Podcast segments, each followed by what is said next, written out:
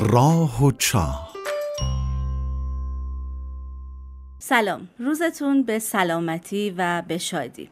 روز گذشته خدمتون عرض کردم که ستاد مهر شهرداری اصفهان اقدامات ای رو برای سال تحصیلی جدید انجام داده و امروز از ساعت 8 و 30 دقیقه بامداد افتتاحیه این ستاد آغاز شده و بهره برداری از 56 دستگاه اتوبوس جدید، 53 دستگاه میدل باس اتوبوس کوچک و 240 دستگاه اتوبوس بازسازی شده رو در دست اجرا داره.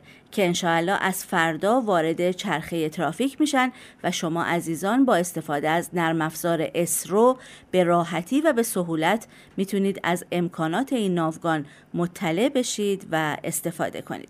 نرم افزار اسرو که حتما پانل های اطلاعاتیش رو در ایستگاه های اتوبوس سطح شهر دیدید یک اپلیکیشنه که بر روی تلفن همراه نصب میشه و به شما این امکان رو میده که در خط مورد نظر خودتون اتوبوس رو پیگیری بفرمایید و متوجه بشید که اتوبوس مورد نظرتون در چه زمانی به ایستگاه محل می‌رسه و همینطور می‌تونید از نرخ تمامی خطوط اتوبوسرانی اصفهان مطلع بشید و یا از مسیر خطوط اتوبوسرانی در نقاط مختلف شهر اطلاعات گسترده ای رو دریافت بفرمایید.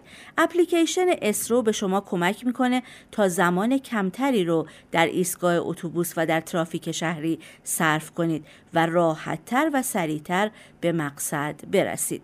باز هم در روزهای آینده همراه شما خواهم بود.